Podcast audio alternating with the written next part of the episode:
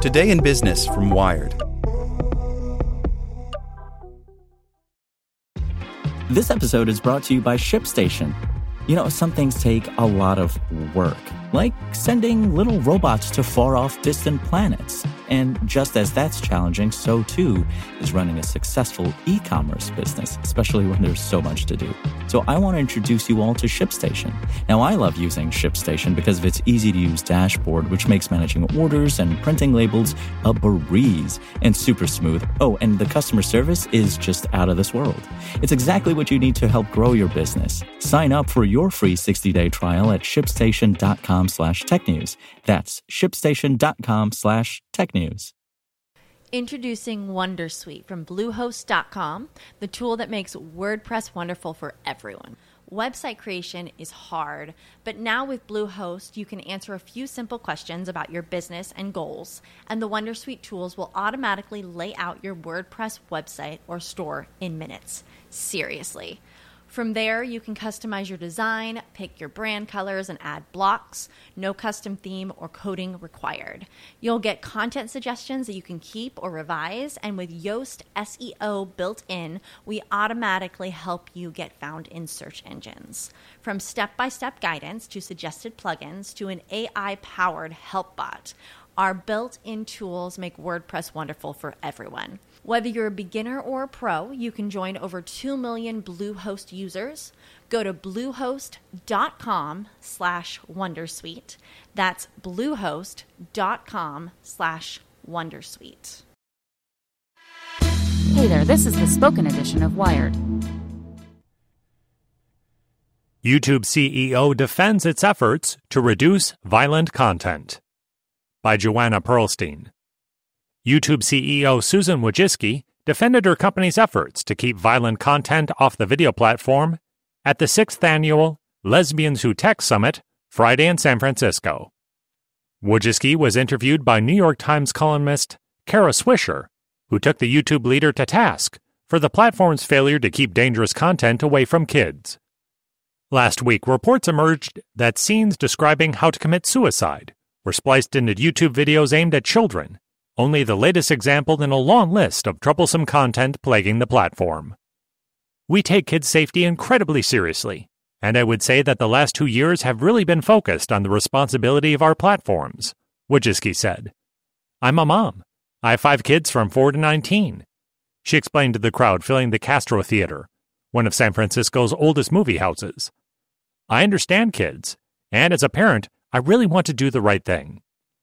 Following the latest controversy, YouTube again changed its policies regarding content that features children, eliminating comments on videos featuring young minors or older minors engaged in risky behavior. She said some creators may be upset that their videos won't be the subject of comments.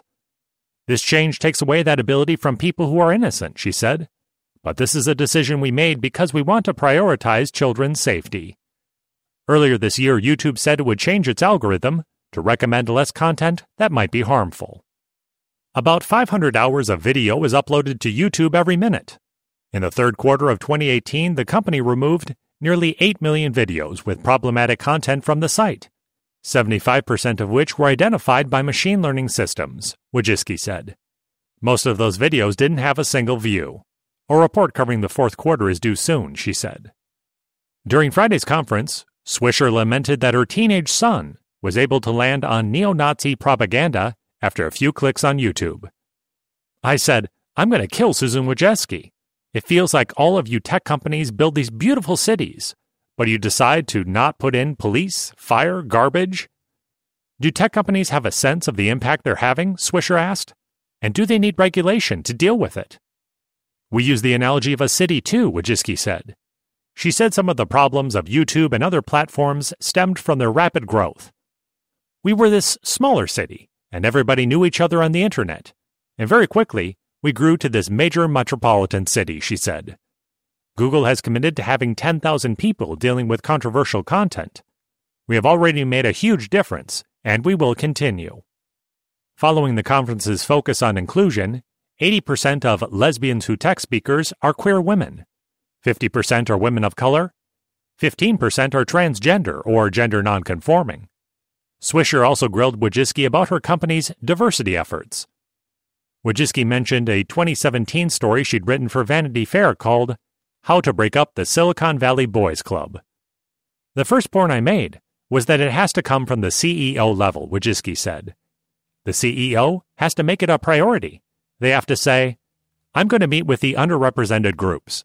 I'm going to focus on having a diverse management team. When she joined YouTube in 2014, Wojcicki said, the company's management team was 15% women. Today, it's 30% women. I've been really focused on diversity at YouTube and on bringing more leaders and women and people of color and underrepresented minorities. Last fall, Google employees staged a walkout in response, in part, to a New York Times report that the company paid Android creator Andy Rubin $90 million to exit the company following accusations of sexual misconduct. Following the protest, Google eliminated a requirement for binding arbitration in cases of harassment and discrimination claims, pledged to end pay inequity, and pledged to revamp the process employees use to report sexual misconduct.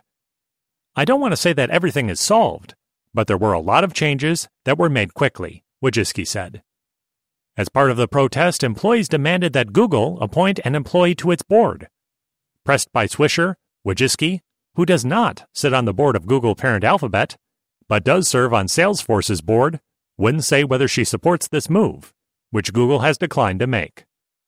Lesbians Who Tech calls itself the largest LGBTQ professional event in the world the organization holds conferences in San Francisco and New York, with smaller gatherings in 40 cities globally. About 6,000 people attend the weekend gathering in San Francisco. In addition to Wojcicki, speakers on Friday included U.S. Senator Tammy Baldwin, D. Wisconsin, San Francisco Mayor London Breed, former Georgia gubernatorial candidate and rising Democrat Party star Stacey Abrams, and Emerson Collective founder Laurene Powell Jobs. The event also featured sessions on scaling venture backed companies, cybersecurity best practices, building serverless applications, and imposter syndrome. The group offers a coding and scholarship fund named for Edie Windsor, the late IBM computer programmer whose efforts to force the U.S. government to recognize her same sex marriage led to a landmark 2013 Supreme Court case that legalized gay marriage nationally. This is the story of the one. As head of maintenance at a concert hall, he knows the show must always go on. That's why he works behind the scenes, ensuring every light is working, the HVAC is humming, and his facility shines. With Grainger's supplies and solutions for every challenge he faces, plus 24 7 customer support, his venue never misses a beat. Call click grainger.com or just stop by. Grainger, for the ones who get it done.